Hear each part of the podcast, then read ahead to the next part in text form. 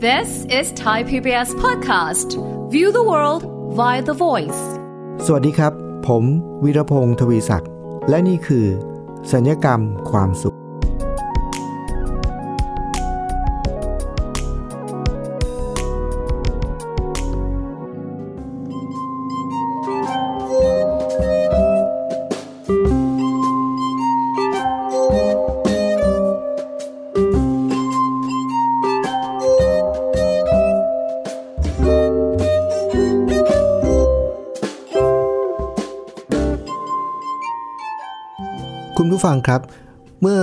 นี้ผมมีความจำเป็นที่จะต้องเดินทางในตอนค่ำนะครับ เข้าไปในเขตพื้นที่ที่ไม่ค่อยมีไฟนะมืด แล้วก็มันจะเป็นเขตคล้าย ๆ เหมือนกับชายขอบของเขตอุทยาน ซึ่งหมายความว่าเราจะต้องขับรถเข้าไปในความมืดนะแล้วก็เต็มไปด้วยป่าเขาหนทางเราก็ไม่ค่อยรู้จักนะครับ เวลาที่เราต้องขับรถเข้าไปในนั้นเนี่ยเราก็มีความรู้สึกว่า ไม่ค่อยปลอดภัยแล้วเราก็ออกจากกลัวนิดหน่อยนะครับ แต่ว่าหลังจากที่ผ่านเหตุการณ์นั้นไปได้เนี่ยแล้วผมก็มาพบกับเรื่องราวอีกเรื่องราวหนึ่งทำให้ผมเกิดความรู้ใหม่หรือเกิดความคิดใหม่ในชีวิตก็คือ ผมพบความจริงว่า หนทางที่มืดมัว ไม่น่ากลัวเท่าจินตนาการกระจ่างชัด ผู้ฟังครับ ชื่อตอนวันนี้อาจจะดูยาวนิดหน่อยนะครับงั้นขอย้ำอีกทีนึงนะครับ ผมเกิดการเรียนรู้ว่า ในความเป็นจริงในชีวิตแล้วบางทีเนี่ยหนทางที่มืดมัว มันอาจจะไม่น่ากลัวเท่ากับจินตนาการที่กระจ่างชัดนะครับ ที่เป็นแบบนี้เพราะว่าคุณผู้ฟังเคยขับรถในที่ที่เราไม่รู้จักนะครับ แล้วก็มืดด้วย แล้วก็หนทางเราเราไม่ไม่รู้ทิศทางนะครับ แล้วก็มืด แล้วสองข้างทางเนี่ยก็เต็มไปด้วย ต้นไม้หรือว่าเราขับรถเข้าไปในเขตอุทยานประมาณนี้นะครับ แล้วก็ต้นไม้เต็มไปหมดนะครับ เวลาที่ขับรถแบบนั้นเนี่ยยิ่งถ้าเกิดว่าเป็นช่วงไหนของการเดินทางนะครับ ที่ไม่มีสัญญาณ GPS เนี่ยครับคุณผู้ฟัง โอ้โห มันเหมือนกับว่าเราเดินทางแบบ ไม่ไม่ถึงกับตาบอดนะฮะแต่ว่าเหมือนเหมือนจะตาบอด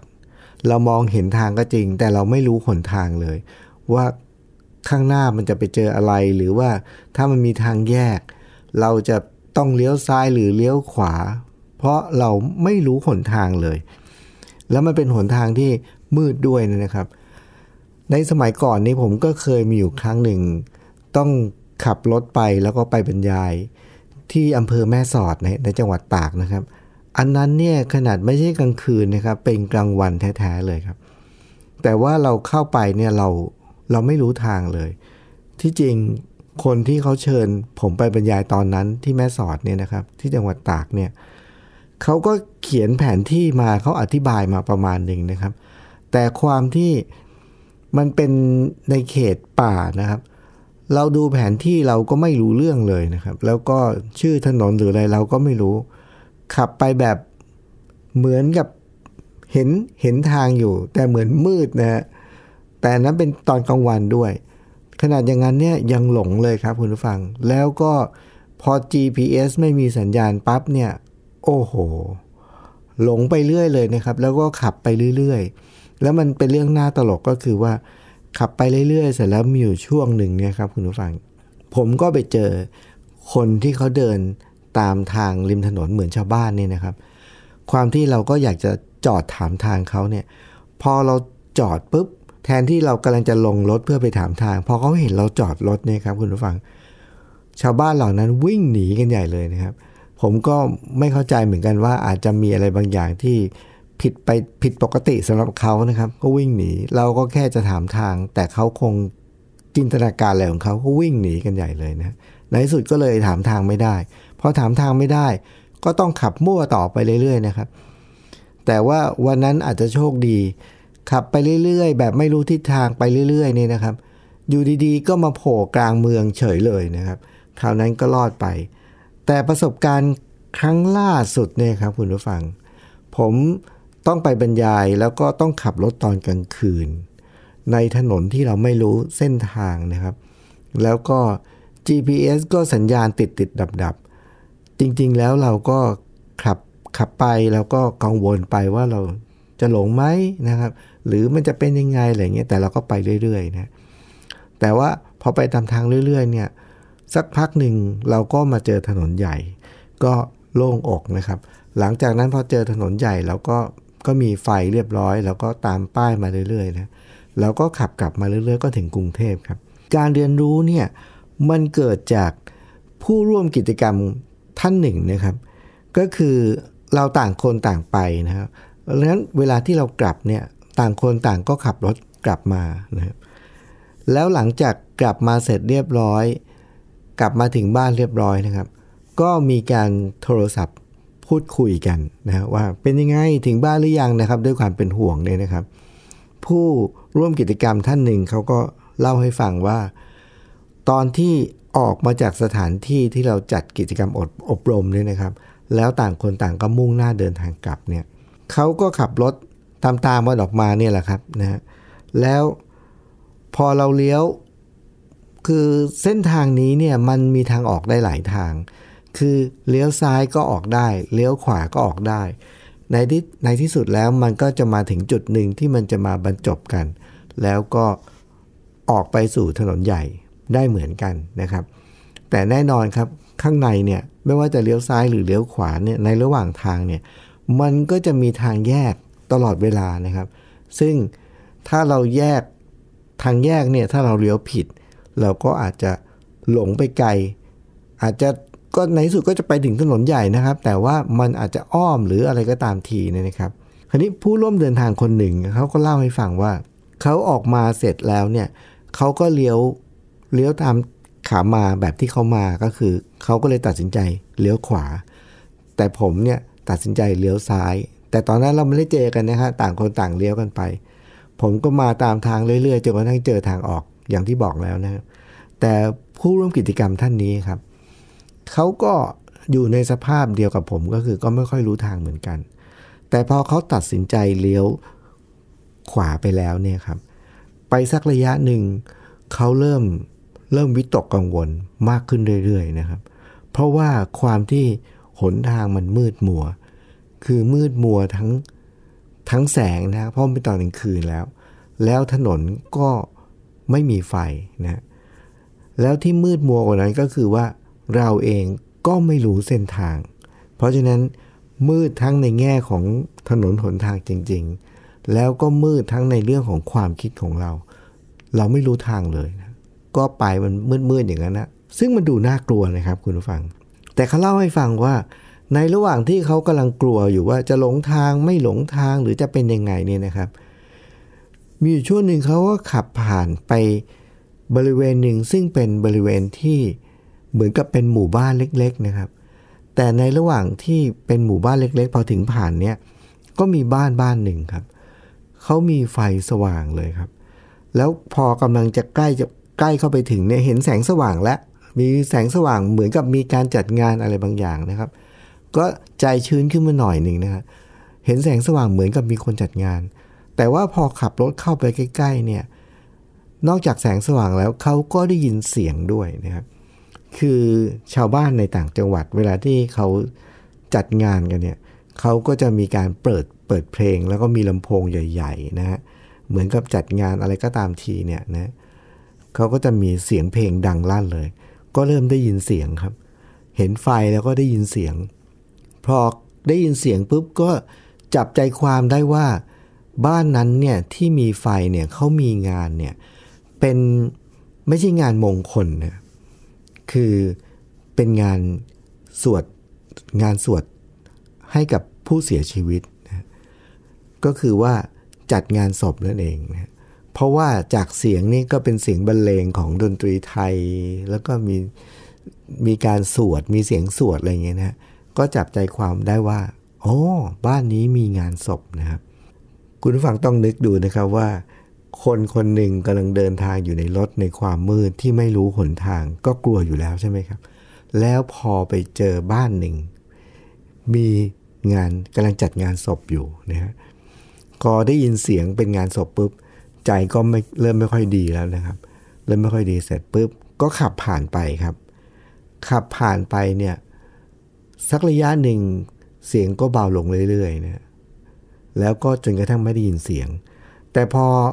สักระยะหนึ่งขับไปเรื่อยๆ ก็พบว่าสงสัยว่าตัวเองเนี่ยน่าจะเลี้ยวผิดนะครับน่าจะเลี้ยวผิดแล้วก็หลงทางแล้วตอนนี้นะฮะก็เลยตัดสินใจว่า อยากกันนั้นเลยนะ เราเลี้ยวรถกลับดีกว่านะฮะเพราะดูท่าทางมันจะหลงไปไกลแล้วนะตัดสินใจเลี้ยวรถกลับครับ กลับรถแล้วก็ย้อนกลับมาทางเดิมครับ พอย้อนกลับมาทางเดิมเนี่ยครับ คุณผู้ฟัง รอบนี้เนี่ยขับมาเรื่อยๆ ย้อนกลับมาทางเดิม ก็จะต้องผ่านบ้านที่เขากำลังจัดงานศพอยู่อีกรอบหนึ่งครับคุณผู้ฟัง รอบนี้เนี่ยครับ ตัวเองก็ยังอยู่ในอาการเดิมนะครับ คือคือหนทางมืดมัวนะครับ มืดแล้วก็ไม่รู้ทาง แต่ตอนนี้ครับ จินตนาการเริ่มกระจ่างชัดครับ จินตนาการเกี่ยวกับอะไรครับ เกี่ยวกับงานศพนี่เลยครับ เพราะ เลี้ยวกลับมารอบนี้ก็เห็นไฟ เห็นไฟแล้วก็ได้ยินเสียงของงานศพอีกครับ คือผมถึงมีความรู้สึกว่า เรื่องนี้เนี่ยมันทำให้ผมเข้าใจ อิทธิพลบางอย่างของจินตนาการที่กระจ่างชัดครับ เพราะตั้งแต่เริ่มเริ่มต้นการเดินทางเนี่ยทั้งผมและเขาเนี่ยต่างไม่รู้เส้นทางทั้งทั้งคู่นะครับ แล้วเราก็ขับรถในถนนที่มืดทั้งคู่ ไม่รู้ทางทั้งคู่ ประสบชะตากรรมเดียวกันครับ ถามว่ากลัวไหม ก็กลัวประมาณหนึ่งครับ กังวลไหมก็กังวลประมาณหนึ่งครับ แต่ว่าสิ่งที่เขาไปเผชิญในระหว่างทางก็คือ ไปเจอกับบ้านที่จัดงานศพฮะแล้วต้องผ่านสองรอบ เพราะผ่านไปแล้วรอบหนึ่งนะฮะรู้สึกเหมือนกับว่าตัวเองกำลังหลงทางก็เลยย้อนกลับมา แล้วก็กลับมาผ่านอีกรอบหนึ่ง คราวนี้เนี่ยจินตนาการเกี่ยวกับเรื่องงานศพ มันชัดขึ้นเรื่อยๆ ชัดขึ้นเรื่อยๆครับ หนทางยังคงมืดมัวมืดมิดนะครับ แต่จินตนาการที่มันชัดขึ้นเรื่อยๆ เนี่ยเขาก็เล่าให้ฟังว่า พอถึงวินาทีนั้นเนี่ยนะครับเขากลัวมากจนกระทั่งน้ำตาไหลไม่หยุดเลยครับ ก็คือกลัวกลัวจะร้องไห้อะฮะแล้วก็ แล้วก็ร้องไห้เลย แล้วก็น้ำตาไหลเลยนะ ผมก็เลยบอกว่า โอ้โห อานุภาพของจินตนาการที่กระจ่างชัดนี่มันรุนแรงมากนะครับ ในความเป็นจริงแล้ว เวลาที่เราเจอหนทางที่มืดมัวเนี่ย เราก็มีความกลัวระดับหนึ่ง เรามีความกังวลระดับหนึ่งครับ แต่ว่าความกังวลและความกลัวนั้นเนี่ย มันไม่อยู่ในระดับที่ทำให้เราถึงขนาดจะต้อง ร้องไห้ออกมานะครับ แต่ว่าในที่สุดแล้วเขาอยู่ในอาการต้องร้องไห้ออกมาเนี่ยไม่ใช่เพราะหนทางที่มืดมัวครับ แต่เขาต้องร้องไห้ออกมา เพราะจินตนาการของเขาเนี่ยมันกระจ่างชัดมาก จินตนาการเกี่ยวกับงานศพ ที่เขาผ่านมาสองรอบ ทั้งแสงไฟ ทั้งเสียงสวด ทั้งเสียงบรรเลงดนตรีไทย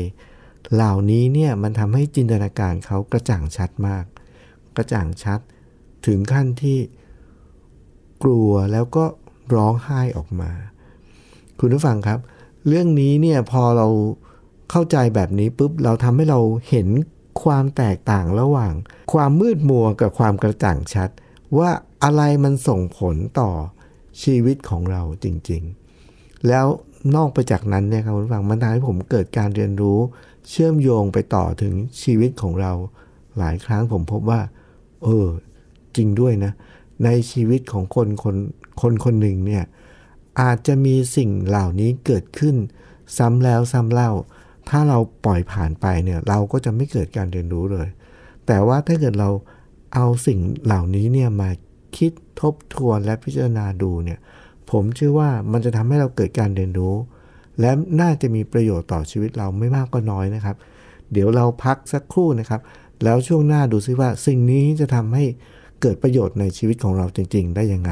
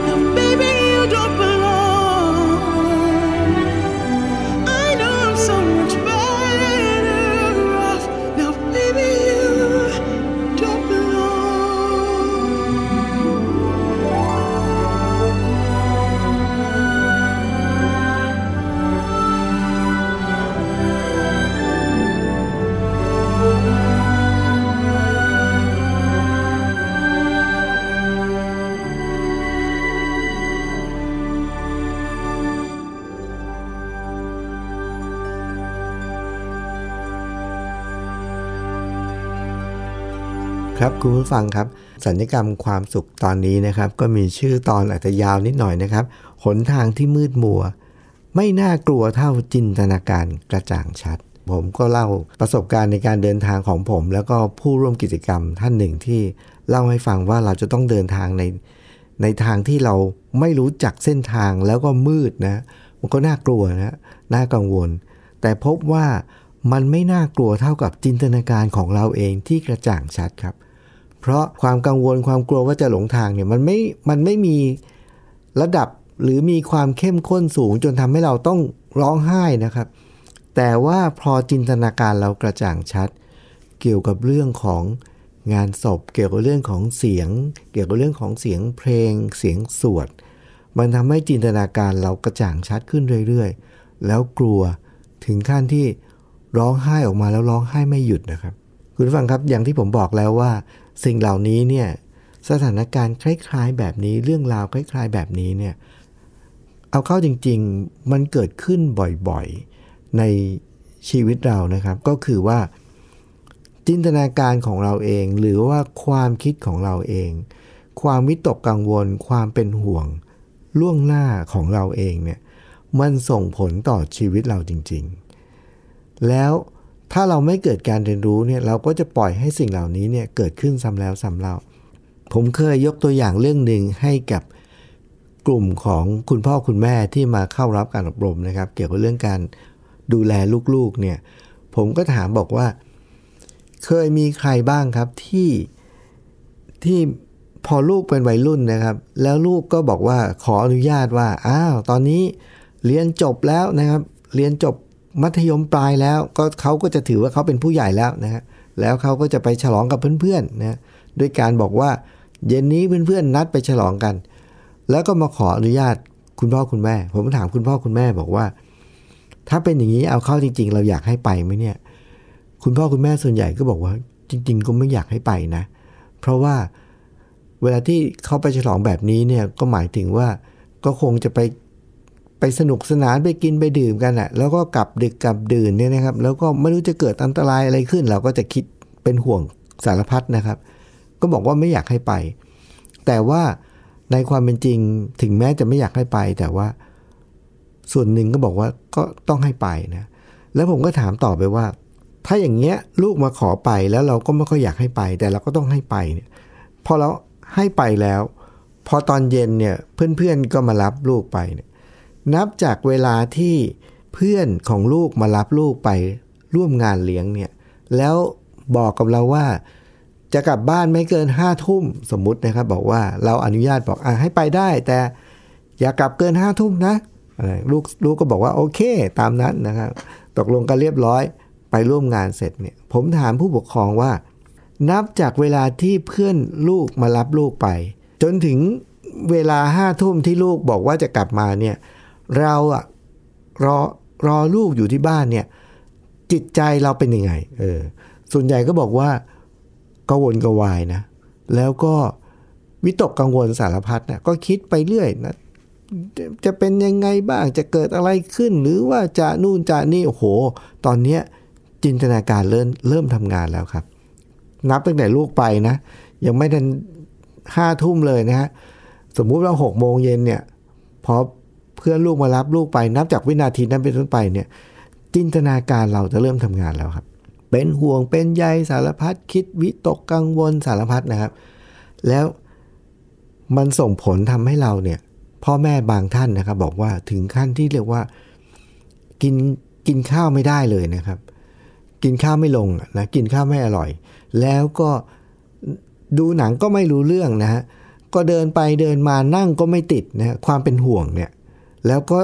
จินตนาการของพ่อแม่เองเนี่ยทำให้เกิดอาการแบบนี้เลย ส่งผลต่อร่างกายเราจริง ๆ คือกังวลขณะที่กินข้าวก็ไม่ได้ ดูหนังก็ไม่รู้เรื่องนะ ดูทีวีก็ไม่รู้เรื่อง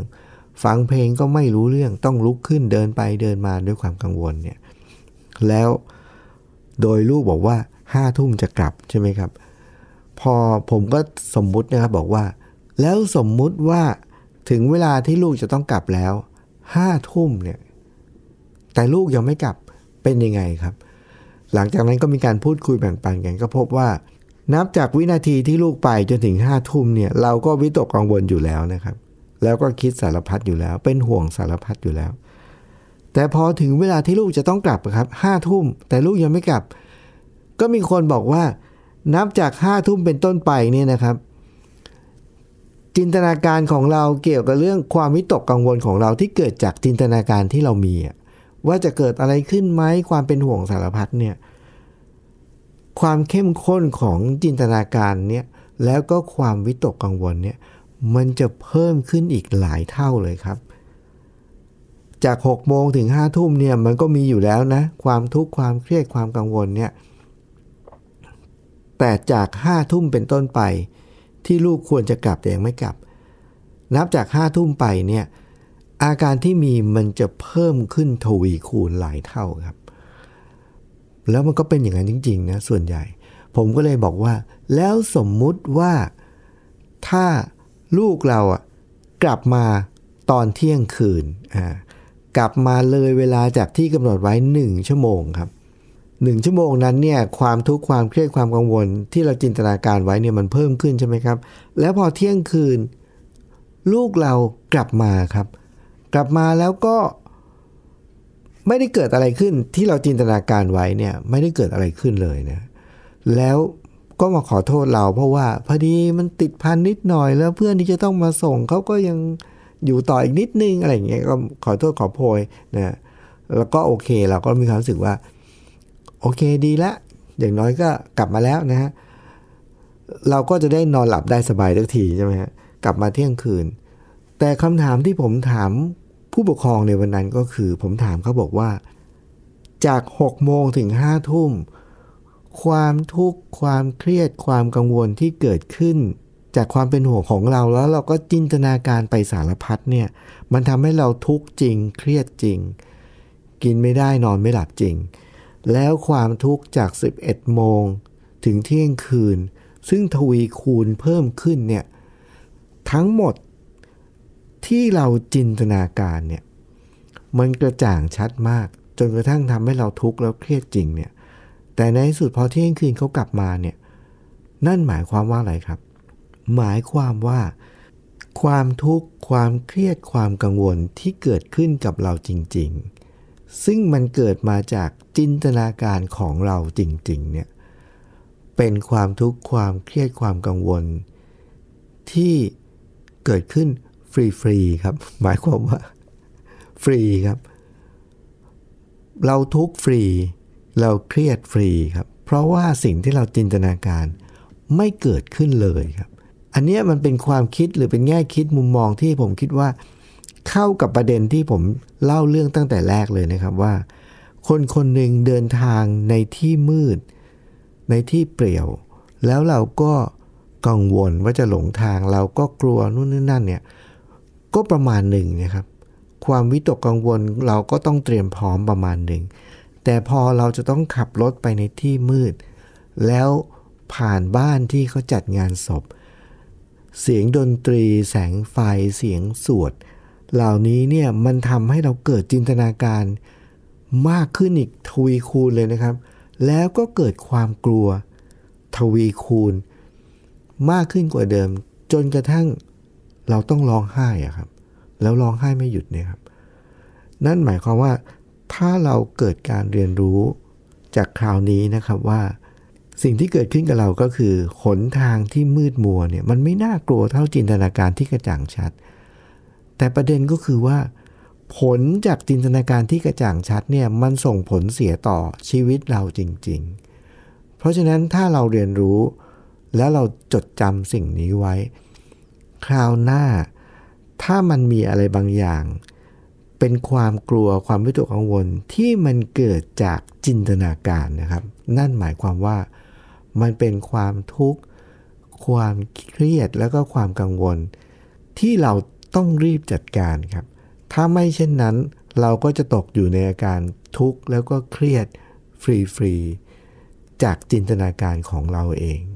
ถ้ามันเกิดจากจินตนาการ เราก็ต้องจัดการมันด้วยความคิดด้วยจินตนาการเช่นกัน ผมคิดว่า คุณผู้ฟังคงจะได้แง่คิดมุมมองบางอย่างนะครับ แล้วลองนึกถึงประสบการณ์ในชีวิตเราครับว่า มีครั้งไหนไหมที่เราทุกข์ เราเครียด แล้วเราก็กังวลฟรีๆครับ เพราะจินตนาการของเราเอง ถ้าเป็นอย่างนั้น เราคิดว่าเราจะจัดการกับมันยังไงครับหรือว่าเราจะยอมปล่อยให้เราทุกข์เครียดฟรีอย่างนี้ ซ้ำๆไปเรื่อยๆ ลองเก็บมาแล้วลองมานั่งคิดพิจารณาดูนะครับ รายการสัญญกรรมความสุข โดยผมวิรพงศ์ทวิศักดิ์ วันนี้ต้องลาไปก่อนนะครับ สวัสดีครับายการทางเว็บไซต์และแอปพลิเคชันของไทย PBS Podcast Spotify SoundCloud Google Podcast Apple Podcast และ YouTube Channel Thai PBS Podcast Thai PBS podcast. View the world via the voice.